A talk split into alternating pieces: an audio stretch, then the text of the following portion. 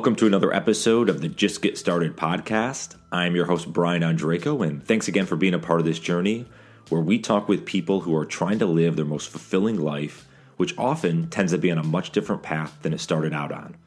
Whether it was changing careers, getting laid off from a job which sparked their entrepreneurial journey, or breaking through the noise to answer their calling.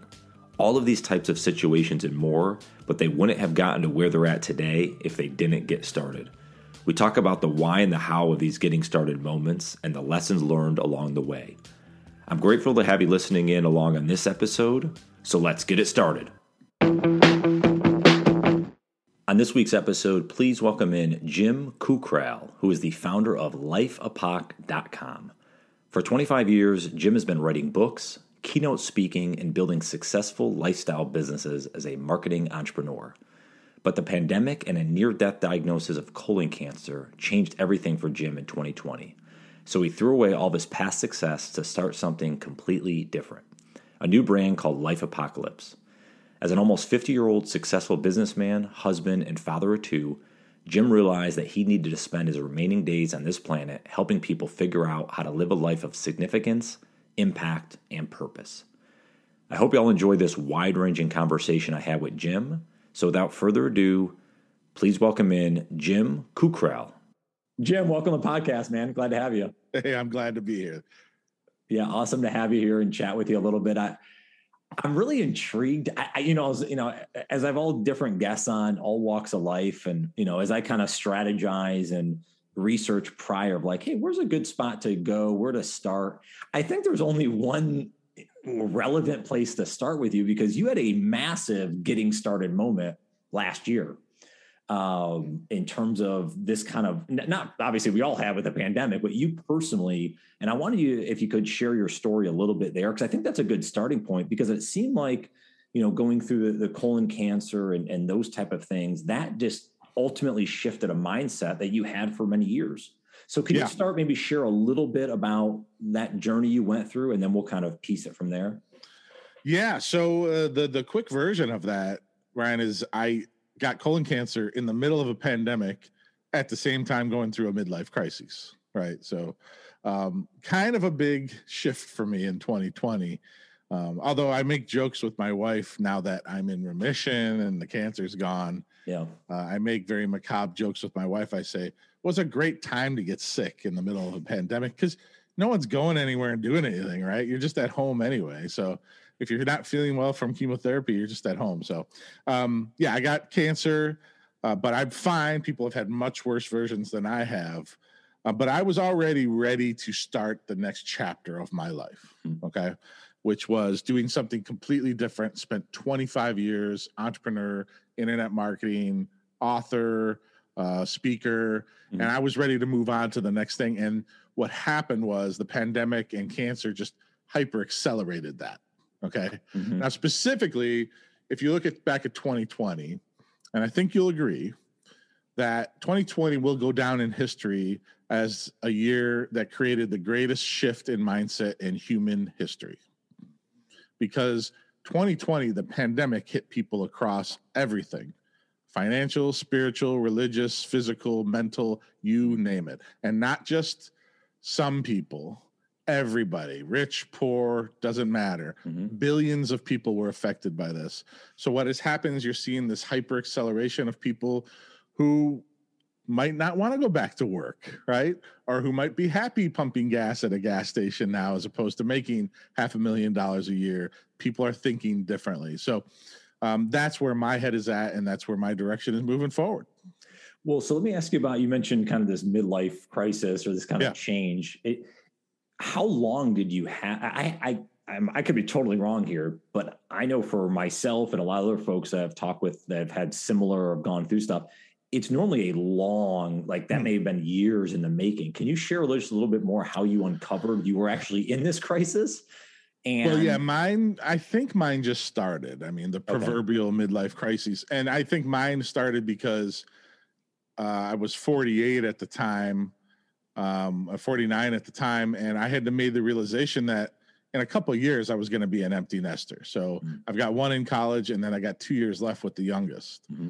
And my mind just started going, what's next? Like, when I don't have baseball and choir and parent teacher and t- driving kids around, what are me and my wife going to do next? And that's what got me thinking, because that's how I'm an entrepreneurial brain. I start like, what am I going to do now? What am I going to do next? And that's what happened. And then the pandemic hit, cancer hit, and that just accelerated it to the next level. So look, I believe in something, what I call a life apocalypse. Okay.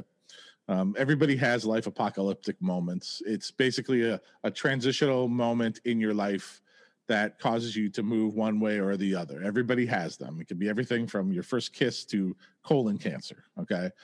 So people have these moments. If you look at your life from uh, left to right in a timeline, you think your life is a big straight linear line, right? The truth is, is your line does this, right? It goes up, down, it curves around, it goes in. Every one of those upper high points are life apocalyptic moments, right? And where you go from there depends on how your mindset is, right? And how you're ready to move forward. So um, that was definitely a big moment for me. And the transition happened uh, because I was already starting to think about the next phase of my life. Sometimes you're forced into it. Remember, life apocalyptic moment, you can self-generate those, but most of the time they just hit you out of the blue. Yeah, that's yeah, that's a fair point. Obviously, with the cancer, I'm assuming you know that's that was a yeah, hit you out obviously. Of the blue type, right? Can can I ask? And I'm we don't want to get too personal if you don't want, but I, I mean, I am curious. I mean, I'm getting up there, and there's other you know uh, folks listening in. Like, was that something that was obvious to discover? Did you have to go through? Because I actually I was thinking about this recently, and my grandmother actually passed away from colon cancer many years ago, and just thinking through like, how do you uncover that? Like, what testing is there? Like, what? I, I'm, that's a way side street to what we've been talking about, but I'm just, I guess, curious to ask. So, how did you uncover that? So, right when the pandemic started, I started to have digestive issues, and I wrote it off as COVID stress. Hmm. And then I thought I had Lyme disease and uh, irritable bowel syndrome. It just kept getting worse and worse. Then I thought I had COVID, tested negative for that. This was back March, April, May, twenty twenty. Eventually, just kept getting worse and worse. I couldn't mow my grass for more than five minutes. I was tired. Mm. So I went, I'm in Cleveland. I went to the Cleveland Clinic, second, first best hospital in the entire world. And they did full tests on me, and they said, we don't see anything in your blood. So doctor's like, you should go get a colonoscopy.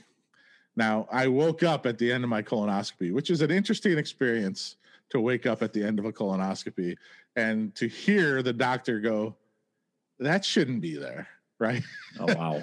And seeing inside of me, imagine a garden hose, but imagine taking a baseball and sticking it in the middle of a garden hose. That was the tumor inside my colon. Oh, wow.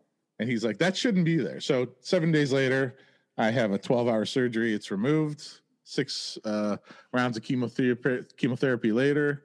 And uh, I'm in remission. It's all great now. But mm. that's how that kind of things. The lesson of that story is, always go to the hospital. Don't wait too long, because if I would have waited, we would not be having this conversation right now. We would not. It would have spread, and I probably would be dead. And that rhymes. That's terrible, but that rhymes. How, how uh, like when they put like the stages on it, what was the stage? Stage three. So it had not spread p- okay. past my colon. It was surgically removed. The chemotherapy was a precautionary device. Mm-hmm. Just to make sure that it didn't come back. Now, it can always come back. You know, when you, you want to get in deep here, let's get real deep, okay? When the head of oncology at the best hospital cancer center in the world looks you in the face and says, and I say, do I really need to do chemotherapy? And he says, you don't have to do it. But if you do it, you got about an eighty-five percent chance that your not cancer is ever going to come back. In other words, you can spin statistics any way you want. In other words, don't do it, and you've got an eighty-five percent chance that the cancer is going to come back. Mm-hmm. When a physician in that position puts a uh, numeral on your mortality, guess what happens in your brain? Yeah. Your mindset tends to shift a little bit faster, because you're thinking to yourself, now I have a number attached to how long I could potentially live if I don't take care of myself. So it becomes real, real fast. Well, we talk about the, the life apocalypse stuff, you know, and, and let's say it's self-generated. What have you found to, to getting folks from kind of one side of like, oh, you know, whatever, life's life's how it is, I'm kind of plotting along, and actually getting to the, as I like to kind of jokingly say, like, you know, you you take the red pill in the Matrix, like you kind of go down the rabbit hole, you kind of see how how life really could be. Um, how how do folks get from one side to the other? What what have you discovered? So I'm a twenty-five year entrepreneur, right? Got out of college twenty-five ish years ago, had a couple jobs, worked for some people, but basically have been running my own business. You know what I found out really early when I got out of college? I don't like working for other people. The pain level was very high. So in books I've written over the years and in speeches I've given, um, I like to call the pain level index. When you get a kidney stone or you break your leg and you go to the doctor, and they walk in and the nurse looks at you and says, what's your pain level? one to ten, ten being the worst. Now, when I had kidney stones, I looked her right in the face and I said, eleven, right? But that is usually an indication of why a person will make a change or a shift in their life, if the pain level is high enough, okay? So you may not like your job, but is it at a five and it's tolerable? Mm-hmm. You could take an aspirin, right? Or is it at a ten and you're like, so my personal opinion is this: human beings only make changes when they're either forced to or their pain level gets too high. And they only take action on changes when they're mentally ready to do so. You will not quit smoking until you're ready to quit smoking. I don't care what gadget or drug or everything you're going to take. Until your brain decides it's time, it will never happen. Okay. That's not to downplay the addiction is real for drugs and things. It absolutely is. But mindset is one of the biggest things. That's why I actually have mindset tattooed on my, my arm. Mindset, impact, lifestyle, purpose, and family. I mean, it's tattooed right on my arm. I got it because I needed to remember those things. Yeah. Well, I, and I, and I totally agree with you, because, you know, folks ask me a lot about like getting started. Obviously that's, you know, my platform and everything. And, and I, I like to tell them, I said, to get started, there's really two levels prior. There's, and, and it's kind of to what you were talking about, is you have to change. So you have to say, hey, I want to change. But then there's that second part that often gets overlooked, is you have to commit to the change. You have to actually want to do things and put action in place to commit to the change. Because we all say like, oh, I want to go lose weight, or I want to do this or that. And how many we don't do it because we haven't committed, like you said, you haven't actually physically and mentally committed to doing that. So I, I agree with you one hundred percent on that, that it's that mindset. It's putting yourself in the position that we can succeed if we really want to do it, right? There's a... Um... Uh, the famous person, his name is William James. He's the father of modern psychology. Mm-hmm. Everybody thinks it's Freud. It's not. Freud is a got his own special thing. When you think psychology, William James is the GOAT. Okay, he's okay. The, he's he's inspired modern psychology, philosophy. He's laid the groundwork for everything that happens inside a person's head for the you know since whenever he did it, a century ago. He has a quote. He says, you may not get everything you dream about, but you'll never get everything you don't dream about. But here's the more important one. He says, if you can change your mind, you can change your life. Okay. Um, this guy uh, really impacted a lot of people and a lot of in, in how we do it. And this pandemic really hyper accelerated that line of thinking. Um, but you're right. You, you, You have to be ready to do it. I need to lose about one hundred pounds, right? That's the next step, right? But I have not been ready to do it yet. Mm. I, and then I got sick and I gained fifty pounds from the steroids, from the chemotherapy. Mm. So, and I haven't been healthy enough. I could barely walk up steps for the last nine months, right? I can finally mow my grass again. So I wasn't ready to do it. Mentally, I'm ready, but physically, I'm still not ready. So it's all got to happen together. Yeah. Well, and share a little bit, if you don't mind. I, actually, I'm curious to go back maybe first, because you have been, you know, I guess you could say thinking differently than a lot of folks, because you did make the change to become an entrepreneur, to write, to do things probably against the grain than most people out of college and, you know, into their twenties and, and getting into their thirties and stuff. So can you share just a little bit? How did you decide to take that path? You said you didn't like working for other people, but were there other things that impacted going that route versus kind of the traditional path? Well, I know the exact moment I decided to be an entrepreneur.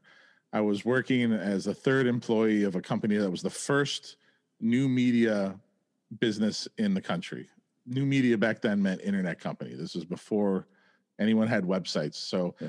I was working about twenty hours a day for about a year. Our clients were Ernst and Young and Sherwin Williams. I built their first websites from hand, scratch, coding. Okay.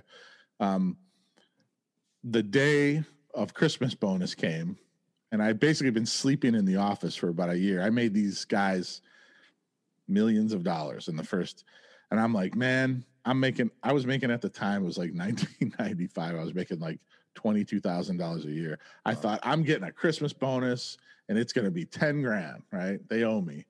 They gave me a Christmas bonus of like forty bucks. And I almost cried. And, and that same day they went out and blew fifty grand on office furniture for their offices upstairs, the bosses. And I walked out of that office and I said, I'll never work for anyone ever again. Because I don't like being in control, not being in control of my own destiny, right? So th- I know that's the exact moment. So my pain level went from a two to yeah. a ten in one moment. Wow. How did you, I, well, let's, uh, I want to double click on that for a minute. Like, what did you do next after that? What was the, you, you said you were living on the cow. You didn't, maybe, I don't know. If you had I, a I literally walked out. I walked I, out of the office with a check in my hand. Yeah. I went to my girlfriend's apartment, who's my wife now. And I opened up uh, some whiskey or something, and we went out and we had some drinks. And I told her that night, I go, I- I'm going to go back, but I'm starting my own company. And within three weeks, I recruited three people out of there. We started our own competing company and grew that to one hundred fifty people in the next two to three years. Wow. And then merged with another company that became one of the largest search engine marketing companies in the country, who still exists today. And I sold out of that business about twenty years ago. To run wow. my own uh, small agency on my own, because I don't like working for other people. Well, it seems like you kind of just figured out how to do it, you know, because I think this word stifles a lot of folks. And again, I always put myself in that category because I think this is how I was and probably how I still am at times, is like, you didn't question yourself. You just said, I'm going to do this. I, you know, you had the talent to, you know, to develop websites, and it's like, I'm just going to figure out the business side of it. I don't need someone else to tell me what to do. Pretty much. I mean, in the summary, that's probably, it seemed like what you did. You just kind of said, I'm going to figure this out and, and I'm going to make it work. I well, have to make it work. You know, Mark Cuban, who's a mentor of mine, um, you know, he always said the best time to do this is when you're younger and you don't have mortgages and kids, and like, go out and fail. Right. Hmm. Gary Vaynerchuk, another friend of mine, is like, go out and take risks and fail. Like, when you don't have all those things holding you back, now that's the time to do it, right? So you just go out and you make it. Look, the internet changed everything. There's never been a greater time in the history of the world, the known uh, modern society, mm-hmm. to start a business, build a brand, grow it. I did all this stuff before social media. Now it's even easier, right? Mm-hmm. I just got off the phone today with a guy and his wife who have a million and a half YouTube subscribers and two million Instagram followers. And all they did was create videos and all this stuff. And they're making all this money as influencers, and they're twenty-five years old. And, and I can give you a thousand people who have done things like that. There's never been a greater time to be able to do that type of thing easy. You used to have to spend thirty years in business to, to make a decent salary. Um, so if you want to be an entrepreneur, go do it. Well, the tools are out there. I mean, even you could probably speak very eloquently about this. Like, building a website back in the nineties cost yeah. a ton of money, and there was only so many people that could build those. Nowadays, it's like, you know, if you want to at least get something up on the web, not saying it'd be great, but they're kind of a dime a dozen, right? I mean, you know. Well, we would build, we could build Ernst and Young's first website for, you know, half a million dollars. Today, you could literally hire a virtual assistant from the Philippines to build that same website for four hundred dollars. Yeah. That's pretty so crazy. Yeah. That tells you anything about value and yeah. uh, economy and time and yeah, absolutely. Flat flattening of the world. You talked about your girlfriend becoming your wife, and, and you know, I'm always big on how important support systems are. You know, we can't do it alone. Can you share a little bit about, maybe it's her, but other folks in your life that have been good support systems, mentors, Um, folks that have actually helped you maybe in, in with the tough times um, to get to that next level? Well, yeah, first of all, I mean, I come from a, a, a very white collar suburban family. So um, father worked at General Motors, electrician. My mom was a school teacher. So But it was a comfortable living. I mean, they paid for me to go to college. Very privileged. Grew up without wanting anything in a suburban household. So I'm very cognizant of that and very lucky to have that. So having them as role models, as hard workers, helped me become an entrepreneur. Now, also, I'm the fourth kid, ten years removed. Okay. So by the time my parents had me, the other ones were teen, you know, older. And guess what? They were like, you want something to eat? Go make it. You want clean clothes? Go wash them. Right. So I've been an entrepreneur since I was a little kid because I've been on my own, right? Yeah. You know, hey, I'm leaving eight in the morning. I'll see you in sixteen hours. You know, back in the day when you didn't have cell phones. So I've been independent my entire life, mm. but having the support is really important. Um, now my wife, she made three times as much money as I did when uh, we got married. She quit when we started to have kids because she wanted to stay home and be super mom. And she, she did, she did a wonderful job. It was great. But uh, she's been my support system, especially, I got to tell you, through the cancer. Mm. You yeah, want to have somebody with you to take care of you, for sure. Well, I imagine, and and being around people that are actually uplifting and, and yes. supportive and, and giving you positive encouragement versus the alternative that sometimes we find ourselves in those relationships or those people that maybe aren't. And for some reason, we stick around there, you well, know? People don't learn that. I mean, I think it's hyper accelerated now that I had two kids who grew up in the social media age. I got a nineteen-year-old and a sixteen-year-old. So they grew up before Instagram, but like right in the middle of all this nonsense, right? So they learn those strat, those rules really quickly. Who's the bully? Who's saying this? How to block them? So we didn't have that growing up. You had yeah. to learn how to mentally remove those people from your life.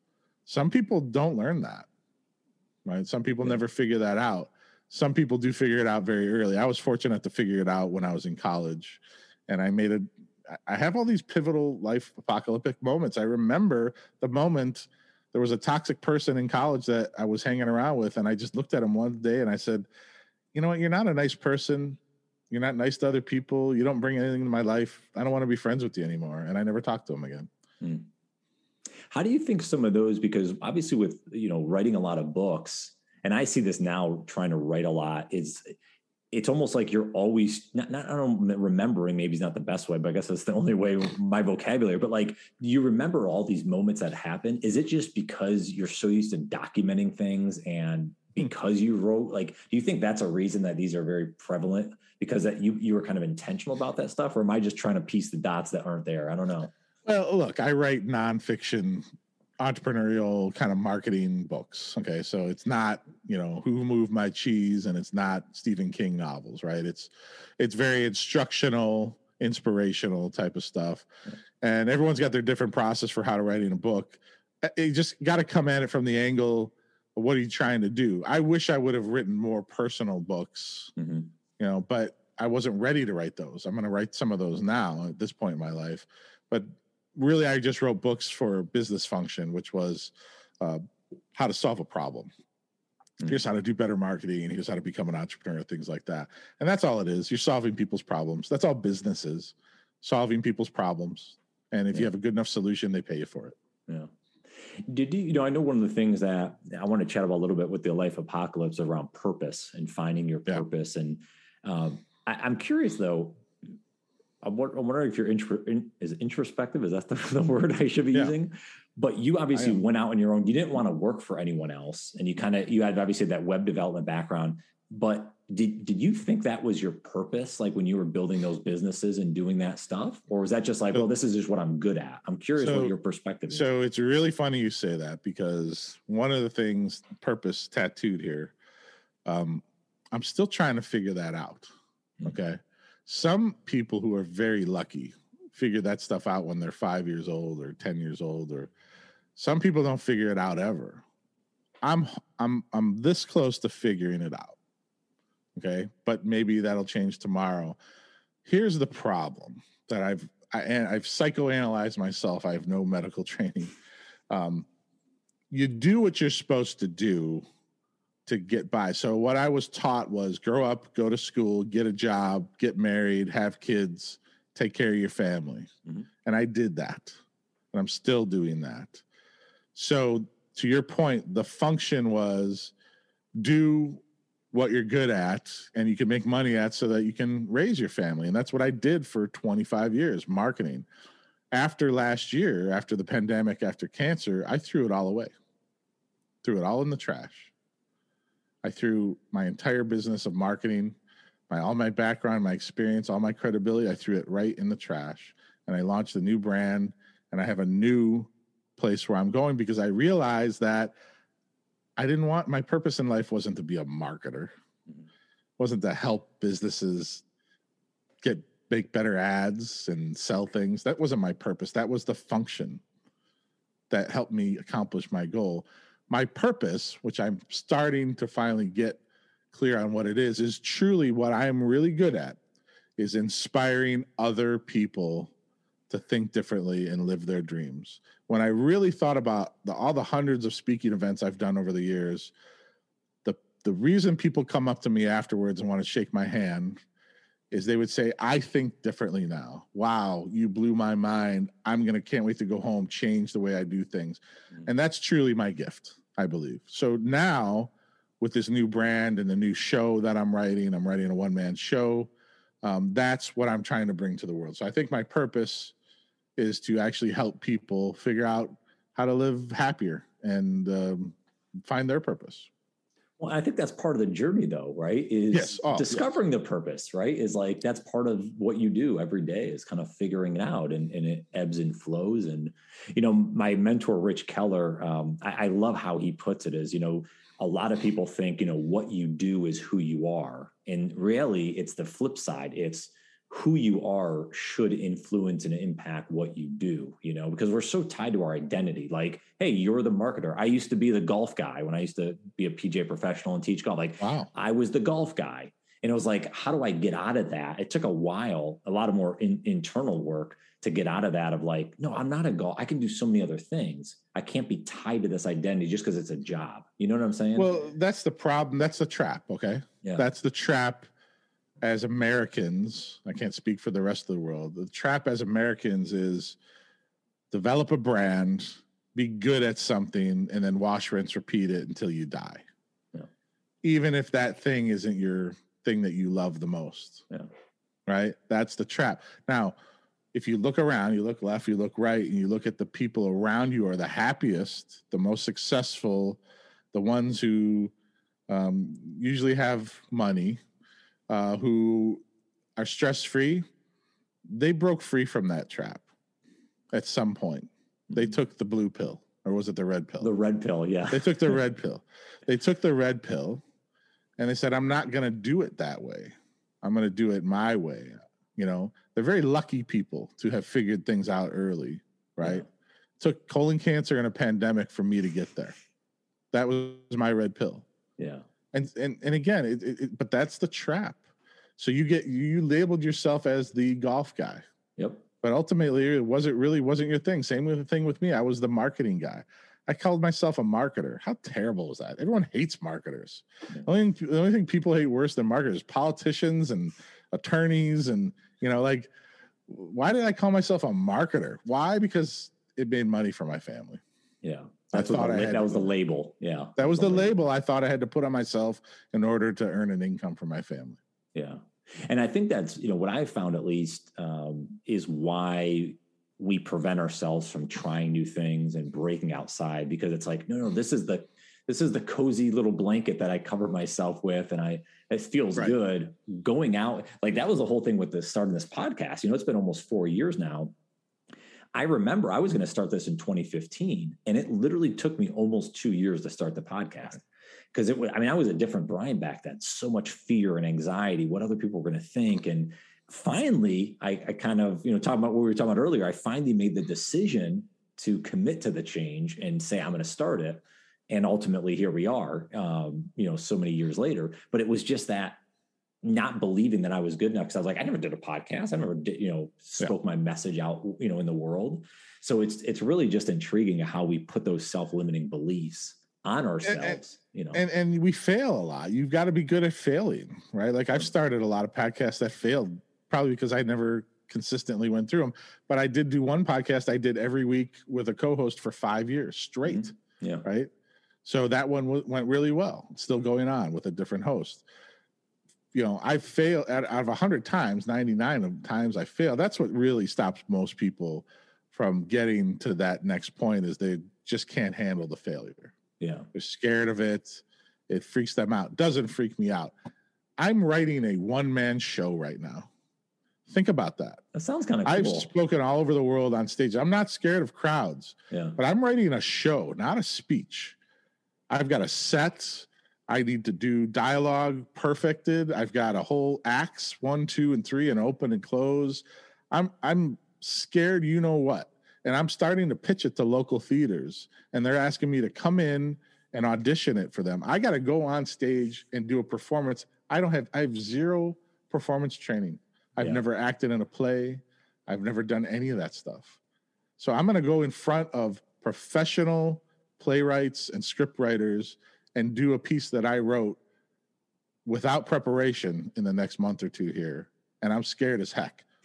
And it could fail. They could laugh me out of that place. Yeah. And they might go, this is not funny. I think it's hilarious. I think it's great. It'll make you cry, make you laugh. But they could be like, this is terrible. Well, get out of here. Yeah. But I won't know until I do it. Or I go in there and I blow them away and they go, hey, can we put this on? And then somebody watches it and says, that was amazing. You know, where can you go from there? Yeah. But that's how a successful career happens, when you take chances like that. You can't yeah, because, be afraid of the failure. You, yeah, because it's so funny you mentioned that, because it's not even like we can sit back from the, because that's not really a chance. You know, like take a chance is like, I'm going to jump off this bridge and hopefully I land safe. Like you're really like, yeah, you might fail or you might, you get laughed out of the room, but that's not, that's kind of safe even, you know what I'm saying? Like we put so much pressure on ourselves when we know in the back of our head, what's the worst that could happen? Okay. So you get laughed out of the room, big deal. You know what I'm saying? Like we're not going to get, but that's harmed. A lot for some people. I know. That's, well, I know it's a lot for me as well, yeah. but I'm, I'm, what I'm saying is when we, when we look from, you know, kind of connect the dots looking backwards, it's like, oh, that wasn't that bad. No, it didn't hurt us physically. It wasn't like, you know, but for some reason we feel like uh, it's going to be the worst thing in the world, you know? Yeah. That is the hardest, one of the hardest things to overcome. And, yeah. you know, that is why a lot of people who are very creative, there are a lot of creatives in the world who you'll never hear from. There's a lot of poems and music and art that you'll never see. You know why? Mm-hmm. Because people are scared to leave their job because of healthcare. I'll give you one example, right? Like I can't quit my job. I've got four kids. I would love to go write a play or write a book or do something, but I can't quit my job. You know, think about it from seventeenth century, you know, artists, poets, musicians had patrons. They didn't have jobs. Mm. They had people who funded them, right? So that they, Shakespeare had a patron, was the Queen of England, right? So patrons and creativity gets suppressed because of everyday worries like healthcare, money, and things like that. So um, there's so many people out there that could be producing so many things, but they just get stopped for one of those reasons. And it's sad. It's yeah. very sad. Well, and I think that goes to the point of you don't have to do it. You don't have to quit right away. You can, no, you can, you know, if you want to write that book or play or whatever, you can do that. You know, your kids go to bed, do it for an hour or two. You know, this is Gary Vee talks about this a ton, you know, it's about, yeah. you know, what's that, what's that nine to one kind of, you know, hour look like for you? Or maybe it's in the morning before everyone wakes up, like finding the time to at least try and see if there's even a fit there. Cause you may get into it and not like it. You know, some so, folks never get so far. They might not even like it. I don't know. I mean, people, this is old school Gary Vee, but Gary Vee got his start. He was working for his dad at the liquor store. And he said, you know what, I'm going to start doing a show. And he called it Wine Library. And he, he did a, a, a daily show and he talked about wine, right? And I knew Gary Vee before he started that show. And then he started that show and he just did it every day and every day and yep. every day. And this is before really big social media stuff. And I remember hanging out with Gary Vee in Vegas before anyone knew who he was, right? Now, you can't walk ten feet with them in Vegas because yeah, right. everyone wants to take a picture with them. Yeah. Right? They don't know who I am, of course. They know who Gary is. My point is, is that Gary just said, I'm going to go do it. Yeah. Wine Library. And he did hundreds and hundreds and hundreds of shows, and then went to the next level and the next level and the next level. Yeah. Uh, he's a great example of just going out there and doing it. Now he's yeah. doing it with the garage sale stuff, which is so cool. Yeah. Right. I forget what he calls it. And the N F Ts, like he's just constantly, I look at him as motivation because now I'm going to do that show, mm-hmm. right? Which yep. is either going to be a success or a failure, but at least I tried. Yeah. You put yourself out there and you never know what could happen. You uh, never know. So what's the, I got to ask though, I'm, I'm curious, like what's the show, like what's the basis of it? What's the topic of the show? Like what's the the premise, I guess? Uh, the only thing I'm going to tell you is it's about dads. Okay.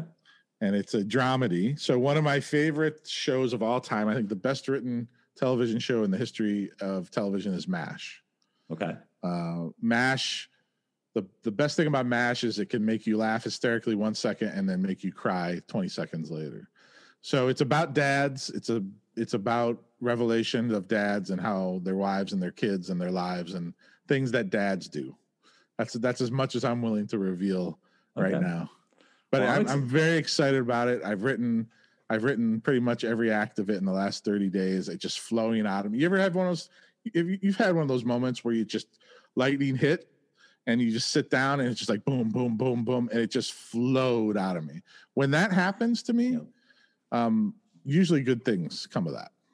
Yeah. Those are fun. Those are fun moments. Those, those happen from time to actually, I've thought about a few. When you just mentioned that, it made me think of, I wrote this uh, podcasting ebook a couple of years ago and I wrote it in one night. It was like fifteen pages. I just mm-hmm. sat down and just like, the word just came to you and it just, it's happens a great like, feeling. It is. You it know, is uh, one of the things I've been doing lately to try and improve myself. I'm not a big habit fixing guy. I'm not one of those guys, but instead of watching Netflix, I subscribe to masterclass dot com, right? Oh, I great, subscribe yeah. because I wanted Aaron Sorkin's my favorite writer and he wrote the West Wing and Social mm-hmm. Network and all that stuff.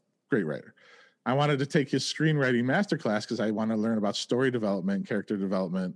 And I watched it and I was blown away, right? And it helped me feel, so then I started watching more stuff and other people. Um, so one of the things I've been doing in the last year or so is just trying to self-improve through content that is going to help me. Some people find read books. That's great. I read a yeah. lot of fiction books just for fun. Some people read nonfiction books. Some people watch videos. Some people take courses. Find what is going to help you get there. Invest in it. Don't be scared of investing in something. By the way, I've invested over six figures in myself in the last twenty years. ninety percent of them were complete busts. In other words, I've lost probably close to a hundred grand in investing in programs and courses and things that were just like, right? But one or two of them changed my life. Mm-hmm. I can tell you one of them that has made me a lot of money. Another one, another one as well. So don't be scared to fail. Don't be scared of investing in yourself. Find, if you find the right one, it can change your entire career. Is there one uh, masterclass that's something I'm, I'm subscribed to as well? Um, I actually really like the one. Have you listened with uh, Neil Gaiman? Have you watched that one? No. He, you know, I don't know if you know who Neil Gaiman is. He's like, a, he's an author. And yes. uh, that's a really good one too, because it got me thinking about writing in a different way. Okay. But, but um, that's next. Let me write that down. You may enjoy it. I don't, he's, I don't know. I, I think with his accent and his, his knowledge, like he's such yeah. a real, he's really like, he pulls you in. Um, but I'm curious, is there a, a, a sneaky one that you've watched that's like, we should all, I, I just consider? started. So oh, I okay. just, oh, you just, I just okay. got through, I, I highly recommend Aaron Sorkin. So if you love Social Network and West Wing, if you love that kind of writing, MASH kind of writing, Aaron Sorkin's was really good. Okay. Awesome. It's more about screenplays though, and T V shows and dialogue and things, but there's a lot of good story stuff in it. The, uh, I want to ask this. So And now maybe I'll let you out of here. Um, I appreciate I appreciate I'm your time. It's been really good. It's been really good dialogue. Um, I want you to go back. I always like to, to say this. If you had to go back to your younger self, so let's go back to the yeah the the, the kid that you know that left that role uh, that got the forty dollar Christmas bonus. Um, mm. And and if they had that, if they had a Post-it note on their computer at that time, one piece of insight, knowledge, it, it could be a, a, a quote you've acquired over the years. I don't care. It doesn't matter what it is. What would you share with that younger self yeah. as an impactful um, thing for them to take with them along their journey? I, I like this question, but I don't like it. And I'm just being honest. What I don't like it for myself is I don't like to I, I don't think it benefits me personally to have a regrets and look back, because I believe that everyone goes through this scale of what they do, mm-hmm. and whatever happened, happened. Okay. Exactly. Yep. It happened to you at the right time for whatever reason. So like trying to be down in yourself, and I know that's not what you're asking or you're saying, right. but don't ever get down on yourself because you didn't think of that twenty-five years ago. That's I'll give you a point. great that's a good, example. That's a good point though. Yeah. Let me I'd give like you to, a great example. Go ahead. Okay? When I first got started in this business, yeah. when you used to register a domain name, it cost seventy dollars to register a domain name. I was making like fifteen grand a year at the time. I specifically remember sitting in a room with my best man for my wedding when we were in college and going, what domain name should we buy? And we, we don't make a lot of money, so we probably only could buy like three or four, and that's a stretch, seventy bucks a piece for a year of registration. Mm-hmm. And we're sitting around and we're going, what should we buy? And we couldn't think. We couldn't think everything. This was early. I could literally could have bought the word food dot com. I could have bought computer. Dot, like, like I could have opened up a dictionary and found the most popular words. My point is, I didn't have the thought process to do that back then. I could have made millions and millions and millions of dollars if I would have bought uh, phonebook dot com, right? Huh.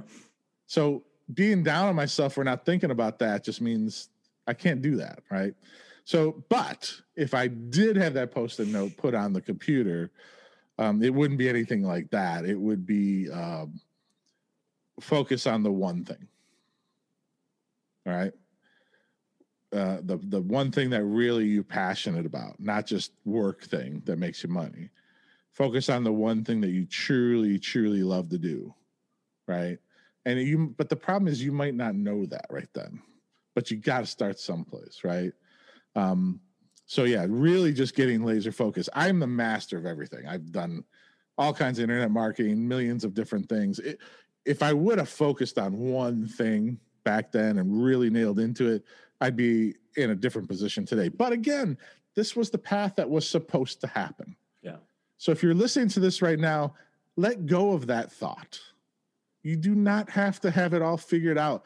Whatever's happening right now, in my opinion, is happening for a reason, and you're not supposed to know now, right? That's that's how my brain works. You may completely disagree with that if you're watching this, but that's what I believe. You're not supposed to know, or you're not ready to take that next step yet. Well, and it'll I, happen when it happens. Yeah, but I, I but I do I think you you do make a good point about the focus is even if things are going to happen, you still have to make decisions in life. Yeah. So lean into that focus of what are some things you really want to do? You can't do everything probably, or you can't do it to the best of your ability. Why don't you, what, what's the one or two thing? Going back to purpose, right? How do you find your purpose? You know, you have to, you have to, you've got to go more than just surface level. You got to go deeper into stuff and see if you really like it. At least that's my opinion. Uh, you have to kind of go and pull back the layers and really figure out like, is that what you're really meant for? And if it's not, that's fine. But I don't know if we always get to that point, you know? Well, there's a lot of ways to get to that, you know? Yeah. If you go back to the sixties, Timothy Leary will tell you some chemical ways to, you know, to expand your mind there, right? I was born in seventy-one, so that was before my time. But, you know, there's the one way to get there, and then there's, you know, meditation, and then there's other things. So um, what? Here, here's a good thing to tell you. Here's what I tell my kids, okay? Because my kids are teenagers. Um, I tell my kids, you know, just figure out what makes you happy, right? And even if you don't know that, don't have pressure to do what society says you need to do. Like, I want you to go to college, but I want you to go to college because it's more of a social thing for me. Like, are you really going to earn back your money from a college degree unless you're going to be a doctor or a lawyer or something? Probably not in today's world, right? Mm-hmm. Um, so just figure out what you're passionate about, what you have fun with, and be happy. And um, it'll it'll happen. Yeah. No, no pressure. I, I like that a lot because I think that opens the doors, though, right? If if if you if you're happy, if you're kind of just like taking chances because it's something like you're, with your you want you're not no one's pressuring you to do this one man show. It's something you. No. It seems like you enjoy. You have it in your mind. You want to do. So I'm pumped. I'm yeah. so excited. I send myself notes. I email myself notes. I'm in the car. I talk myself. I've, I'm so excited. I have a thirty page Google document I've written. I'm so excited about it. Yeah. And I'm at the same time, I'm completely frightened. Well, but I think that, I mean, I, I, go, if we go to this rabbit hole a second, and this is actually a really good point, and uh, maybe it'll be a good end to the conversation, but is when you look at someone, again, I'll take myself, I went to the, I went to the golf route and, and I, and I did enjoy golf and I did enjoy the business side of it. But if you take that approach of like, okay, I'm leaving college, I'm going to entry level job, right? Insert anyone that's doing that. It's, are you really doing that because you're happy and this is a path you want? Or it's, oh, I got to make some money, so I guess I have to go get a job.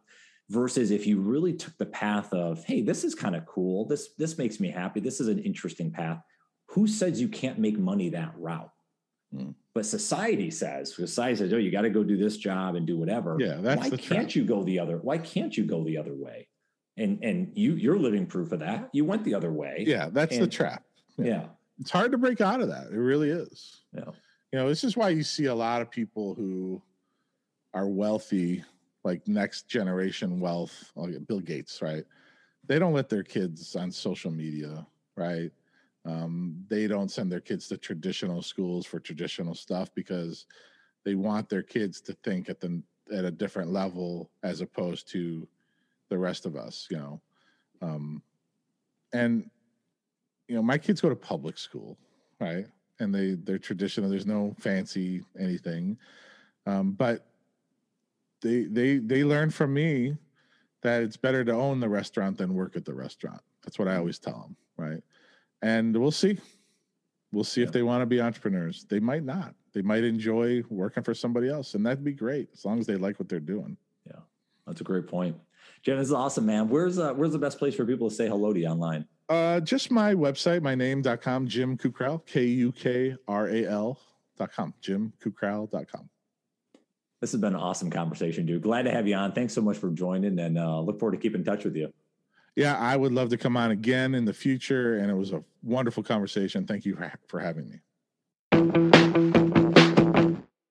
Well, I hope you all enjoyed that great interview, and thanks again for stopping by. And just one more quick thing before you run along in your day.